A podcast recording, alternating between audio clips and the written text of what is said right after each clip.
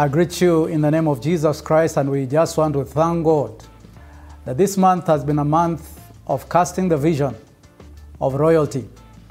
We've been talking about the year of the Lord's royal inheritance, and this month we've talked about inheriting royal vision. So we've been talking about seeing, about sight, about envisioning.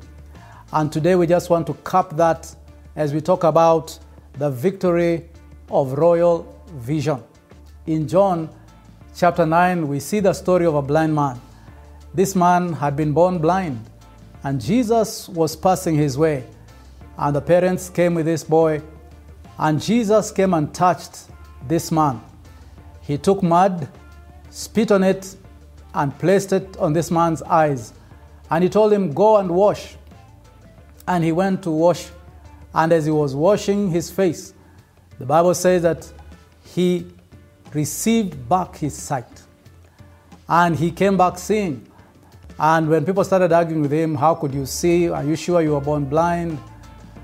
He said, All I know is this once I was blind, but now I see. It is my prayer that you're beginning to see what God has in store for you. Jesus said in John chapter 8, verse 12, I am the light of the world. In other words, Jesus is saying He is our vision.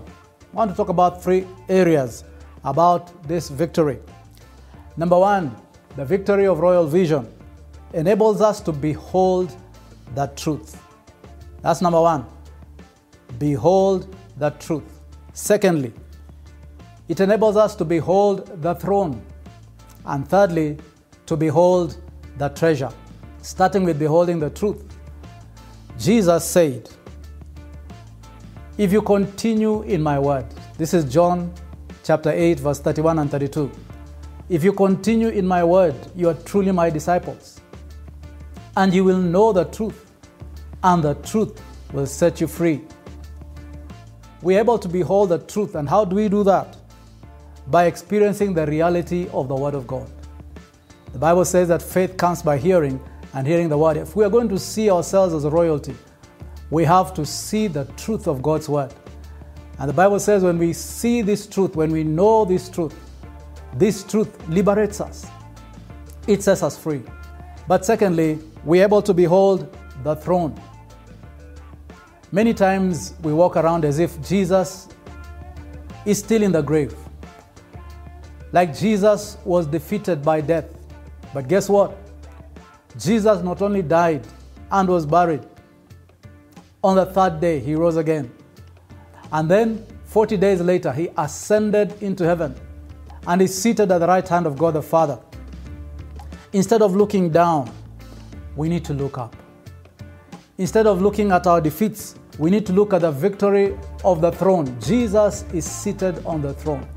The Bible says that we are seated with Christ in the heavenly places. You need to see that. You need to behold that. That is where your victory is. But thirdly, you need to behold that treasure.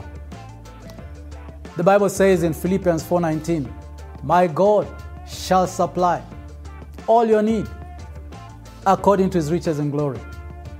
This year, God will provide for you. This week, God will provide for you.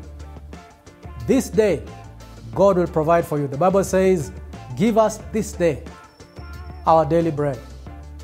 In the book of Psalms 65, verse 11, it says, The Lord has crowned the year with his bounty, with his goodness, and your cuts are overflowing with blessings. And so, do not sit there and say, I'm broke. I don't have this. I don't have that. Behold the treasure. And the treasure is in Christ Jesus. And so, as we conclude this matter about royal vision, and we are not concluding it, forget it, because it is the one that is going to lead us throughout this year. Have royal vision. See what God sees. Hear what God is hearing. Speak what God is saying. Have royal vision. Behold the truth. Behold the treasure. And behold the throne. You are more than a conqueror. And so may God bless us. May God bless you even as you walk into this week and know that you are royalty. Inherit your royal inheritance. May God richly, richly bless you.